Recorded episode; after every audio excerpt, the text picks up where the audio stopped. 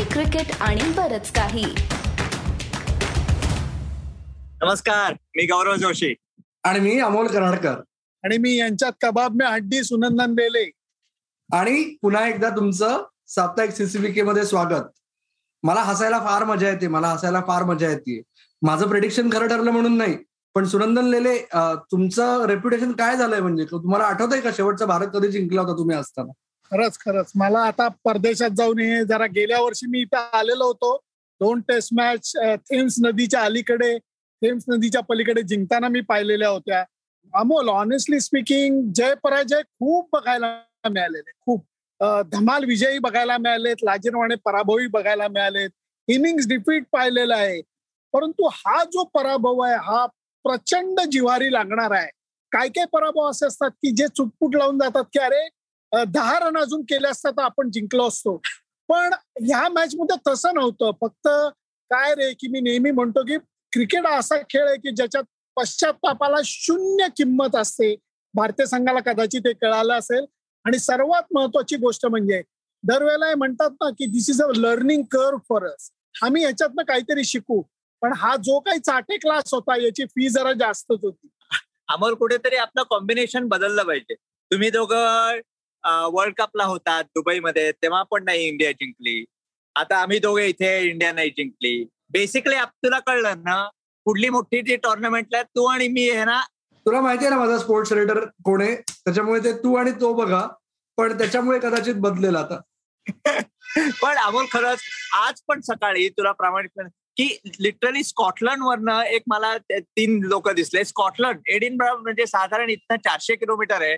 सकाळी ड्राईव्ह करून त्यांना पण अपेक्षित होतं की कदाचित इंडिया जिंकू शकेल. एवढ्या लांबनं लोक आलेले पण खरंच पहिल्या जे चाळीस मिनिटात खरंच मॅच ऑलरेडी संपून टाकलेली आणि जो रूट आणि बेरस्टोला खरंच कमाल. म्हणजे सगळे हे बोलतायत इथे तर आता सगळीकडे हेडलाईन येईल बॅस बॉल बॅस बॉल अरे बॅस बॉल पण ह्यानी कुठल्या प्रकारे बॅस बॉल दाखवलं? खरंच नाही. बॅस बॉलमध्ये सिंगल्स नसतात. नुसत्या सिंगल्स काढून सगळ्या इनिंग्समध्ये फक्त मला वाटतं चौथ्या एक चार सहा मेडन होत्या.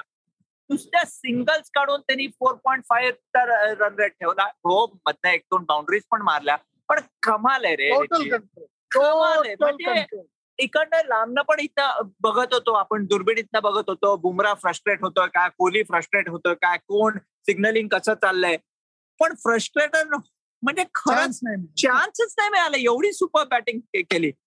पण आता जसं सुनंदन म्हणाले राहुलला पण विचारलं गेलं. मी विचारलं की साऊथ आफ्रिकेत पण दोनदा असा चान्स गेला. इथे पण गेला. तर त्यांनी मग तो म्हणाला हो कुठेतरी एकतर इंटेन्सिटी नाहीये किंवा फिटनेस या दोन गोष्टीकडे बघायला पाहिजे. कारण एवढी चांगले बॉलर्स आहेत. बॉलरची क्वालिटी आहे. पण का होत नाहीये? आणि त्याच्यात तिसऱ्या इनिंग्स वरची बॅटिंग एक मुद्दा मला मांडावासा वाटतो. आपल्याकडे बॅट्समन किती होते टीममध्ये बॅट्समन फ्रंट लाईन पाच. बरोबर. या पाच पैकी शुभमन गिल तीन नंबरचा हनुमा विहारी चार नंबरचा विराट कोहली आणि त्याच्यानंतर येणारा श्रेयस- अय्यर. पाच पैकी चार फ्रंटलाईन बॅट्समननी जर का दोन्ही इनिंगमध्ये खेळ केला नाही तर तुम्ही टेस्ट जिंकण्याची अपेक्षा कशी ठेवू शकता? मला दोन गोष्टी याच्यात फक्त ऍड कराव्याशा वाटतात. बॅट्समनचा मुद्दा मला मान्यच आहे. त्याच्याबद्दल आपण नंतर येऊ. बॉलर्सच्या बाबतीत टार्गेट डिफेंड न करणं जसं गौरव म्हणलास की राहुल द्रविड काय म्हणतायत? की फिटनेस किंवा इंटेन्सिटी इंटेन्सिटी माझा मुद्दा असा आहे की स्किल नाही का आता एक्सपोज होते? कौशल्य कमी पडतं. हो. आणि त्याचं काय? आणि दुसरा मुद्दा प्लॅनिंग स्ट्रॅटेजी जसं आता तू गौरव म्हणलास की जे म्हणजे तुम्ही पावणे चारशे रन्स डिफेंड करत होतात. पावणे चारशे. भारताच्या विरुद्ध एवढे रन्स चौथ्या इनिंग्समध्ये एकदाही झाले नव्हते. इंग्लंडने त्यांच्या इतिहासात एकदाही केले नव्हते. काय म्हणजे कुठली कुठल्या टीमनी चढून खेळायची आवश्यकता होती? आणि कुठली टीम खेळत होती? हे म्हणजे जसं रणजी ट्रॉफी फायनलमध्ये दुसऱ्या म्हणजे तिसऱ्या इनिंग्समध्ये एमपीने एकशे साठ रनचं लीड घेऊनही ते डिफेन्सिव्ह होते. तशी अवस्था झाली. मग काय होणार? ते बोगळावंच लागणार ना तुम्हाला? म्हणजे मला काही समजलंच नाही. त्याच्यात म्हणजे आणि मला असं वाटतंय की बुमराला सिंगल आउट करणं खूप सोपं आहे. जे आपण सगळ्यांनी के एल राहुलला साऊथ दक्षिण आफ्रिकेत केलं होतं की त्याची काय कॅप्टन्सी आहे? तर पहिल्या मॅच मध्ये तुम्हाला सिनियर प्लेयर्सनी आणि ड्रेसिंग रूमनी तारून न्यायचं असतं. तिकडे मध्ये काही होत नाहीये ड्रेसिंग रूम मधून काय आलं आपल्याला माहिती नाही. म्हणजे मला नाही माहिती. तुम्ही दोघं होतात तिथे. पण काय म्हणजे सगळा सावळा गोंधळ आहे. नाही आणि अमोल कुठेतरी हा एक प्रश्न मानला पाहिजे की कोचिंग स्टाफ पण चेंज झालेला आहे. तो इनसाइड ड्रेसिंग रूम म्हणतो लिडरशिप म्हणतोस. कारण विराट कोहली आणि रवी शास्त्रीच्या रेजिममध्ये अशा चौथ्या इनिंग्समध्ये इंडिया वीस विकेट किंवा दहा विकेट घेत होत्या. साऊथ आफ्रिकेला आणि इथे का नाही घेतल्या तू म्हणतोच स्ट्रॅटेजी नवीन बॉलिंग कोच आल्यामुळे काय वेगळं आहे का? सिम्पली फिटनेस आणि आणि इंटेन्सिटीचा प्रश्न आहे. पण खरंच जिंकायलाच पाहिजे होती ही मॅच शंभर टक्के जिंकायला पाहिजे. पण मला वाटतं की काल संध्याकाळी जो रूट आणि बेस्टोनी ज्या पद्धतीची बॅटिंग चालू केली त्याच्यानंतर ही मॅच व्यवस्थित आपल्यापासून लांब गेली. मला जो रूटचं सुद्धा सांगायला लागेल की चांगलाच त्रासदायक बॅट्समन ठरला इंडिया करता त्याच्या बॅटिंगमध्ये क्लास होता टोटल कंट्रोल होता आणि तेवढंच बेस्टोचा आम्ही दोघं जण ऑब्झर्व करत होतो की काय फॉर्ममध्ये तो बॅट्समन होता. पहिल्या इनिंगमध्ये किती धोके पत्करून खेळला आणि सेकंड इनिंगमध्ये पहिल्या इनिंगमध्ये तो श्याम होता दुसऱ्या इनिंगमध्ये राम होता. म्हणजे मी राम और श्याम अशा अर्थाने म्हणतो की पूर्णपणे वेगळी बॅटिंग त्यांनी करून दाखवली. क्रिकेटचा त्याने आदर ठेवला आणि त्याचा मस्त प्रसाद त्याला खायला मिळालेला आहे. पहिल्या इनिंगच्या सेंचुरीपेक्षाही मला दुसऱ्या इनिंगची सेंचुरी ही फार प्रभावित करून गेली राईट. आता आपला सर्वांचा जिव्हाळ्याचा प्रश्न समस्त भारतीय क्रिकेट परिवाराचा त्याच्याकडे मी येतोय विराट कोहली. त्याच्या बॅटिंगकडे याच्या आधी मला एक प्रश्न तुम्हाला विचारायचा आहे की जो एका ट्विटर स्पेसवर मी बोलत होतो मराठी आपल्या क्रिकेट फॅन्सशी त्यांना असं जाणून घ्यायचंय की विराट कोहलीची इन्व्हॉल्वमेंट टीम मधली ही गेल्या सहा महिन्यात जी होती त्याच्यात या आठवड्याभरात काही फरक तुम्हाला जाणवला का ते फक्त भासवत होत असं नाही फॉर्मली तो कॅप्टन नाहीये आता पण खूप इनपुट मात्र नक्की तो बुमराला किंवा रिषभ पंतला देत होता. काल श्रेयस अय्यरनी श्रेयस अय्यरनी मिसफिल्ड केल्यानंतर तो विराट कोहलीचा कॅप्टन्सी पण आता तो आपल्याला दिसायला मिळाला खूप वैतागलेला. पण एक नक्की जाणवतंय अमोल की थोडासा तो टीम बंद लांब पण आहे. म्हणजे ते बॅलन्स त्यांनी कुठेतरी वर्कआउट केलंय. तो बॅलन्स आणि बॅटिंगमध्ये बघायला गेलं तर मी बोलण्यापेक्षा सुनंदनच बोलू देत पण खरं सांगू सेकंड इनिंगचा जो बॉल नाही कोणताही बॅट्समन आउट झाला असता. क्रिकेटमध्ये हीच तर गंमत वाटते की कधी कधी तुम्हाला हाफवॉलीचे गुलाबजाम खायला मिळतात आणि कधी कधी बेसबॉल तुम्हाला पडतो आणि तो कॅच सुटलेला अगदी रिफ्लेक्स ऍक्शन घेतला तो वगैरे वगैरे वगैरे. आणि क्रिकेट बॅट्समनचा छळ करतं. सहनशक्तीचा अंत बघतं. आता त्याची जी काही अपयशांची मालिका आहे भीतीदायक आहे. एवढा मोठा प्लेअर काय बॅटिंग तो करायचा? आणि आता गेली दोन अडीच वर्ष इंडियन टीम मॅनेजमेंट म्हणत राहते की त्याच्या काही काही इम्पॉर्टंट नॉक्स वगैरे राहिलेले आहेत. त्यांनीच त्याचा बेंचमार्क उंचावलेला आहे. हे सगळं जरी मान्य केलं तरी अपयशांची मालिका ही नजरेत खुपणारी आहे. कोणालाही पटण्यासारखी गोष्ट आहे. काहीच त्याच्यात दुमत असण्यासारखं कारण नाही. आणि ही परत म्हणजे या गोष्टीला आता हळूहळू चर्चेला तोंड फुटायला लागले की त्याला वगळण्याचा विचारच केला जाऊ शकत नाही का? याच्याविषयी आता चर्चा चालू व्हायला लागले. कारण त्याला पुश करणारा पण माणूस पाहिजे. आता हनुमा विहारी आणि श्रेयस अय्यरनी जर का अशी बॅटिंग केली जर असे प्रयत्न केले तर त्याला मग भरोसा कोणावरती वाटणार? विराट कोहलीवरती. हा पण प्रश्न आहे. त्यामुळे संघातल्या ज्या तरुण खेळाडू आहेत जे नवे खेळाडू आहेत त्यांनी व्यवस्थित या सिनियर खेळाडूंना चांगला परफॉर्मन्स करून धक्का द्यायला पाहिजे तर ही गोष्ट पुढची होऊ शकते. आम्हाला एक शेवटची गोष्ट आज सकाळपासून म्हणजे इथे ग्राउंडवर दिसत होतं नंतर पण की किती म्हणजे विराट कोहलीचा चेहरा पण पडला होता थोडासा नॅचरली मॅच हारल्यानंतर.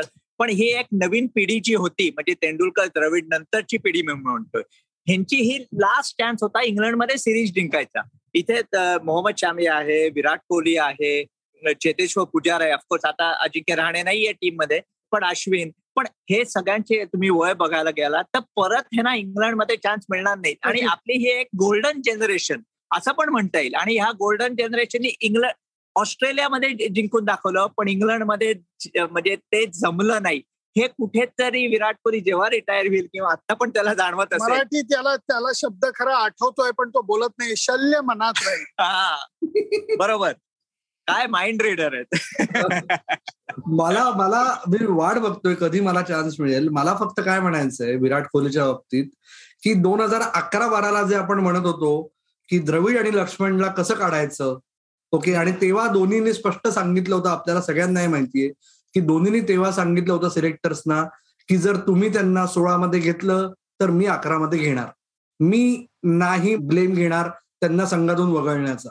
आता मुद्दा असा झालाय की राहुल द्रविड आल्यानंतर मधले अठरा महिने त्याच्या आधीचे विराट कोहली अजिंक्य राणे चेतेश्वर पुजारा तिघांच्या बाबतीत हा मुद्दा ऐरणीवर आला होता. अजिंक्य राणे विविध कारणांमुळे संघातून बाहेर गेलाय. तो परत यायची शक्यता आत्ता तरी आपल्याला कमी वाटतेय. चेतेश्वर पुजाराला एक डुशी देऊन ते आता बरोबर चाललंय. होपफुली त्याला परसिस्ट करतील. विराट कोहलीच्या बाबतीत मला असं वाटतंय की मांजराच्या गळ्यात घंटा कोणी बांधायची या स्टेजला आता आपण पोहोचलेलो आहोत. मला तुम्हाला दोघांना या बाबतीत शेवटचा विचारायचं आहे आता कसं आहे? आता एकदम फोकस लगेच व्हाईट बॉलवर शिफ्ट होईल. लोक कन्व्हिनियंटली विसरतील. बांगलादेश पुढची टेस्ट मॅच आहे. म्हणजे बांगलादेशच्या दोन टेस्ट मॅचेस जसं आता सुनंदन तू म्हणलास की हनुमा विहारी श्रेयस अय्यर. त्याच्यानंतर डोमेस्टिक क्रिकेटमधले जे कोण परफॉर्म करतायत त्यातला कोणी ट्रायआउट करायचा म्हणला तर तुम्ही बांगलादेशची सिरीज विराट कोहली चेतेश्वर पुजाराला परत फॉर्म येण्यासाठी द्याल. का तुम्ही नवीन टॅलेंट ट्रायआउट करण्यासाठी बांगलादेश कळीचा मुद्दा. एक्झॅक्टली आणि ते काढायचं असेल तर बाहेरच्या सिरीजपेक्षा होमच्या सिरीजला काढलेलं बरं ना? म्हणजे पुढला चान्स द्यायचा असेल तर. पण त्याला खूप अवकाश आहे अमोल. इथे बघ आम्ही इथे पोहोचलोय. पण नेक्स्ट टाइम काय वाटतं लेले तुम्ही आउट आणि मी आणि अमोल ती जोडी एकत्र आणि लागेल. मला वाटतं हे लक बदलायला मी काही करायला तयार आहे. किंवा आपण तिघही एकत्र जाऊ शकतो कदाचित ऑस्ट्रेलियामध्ये.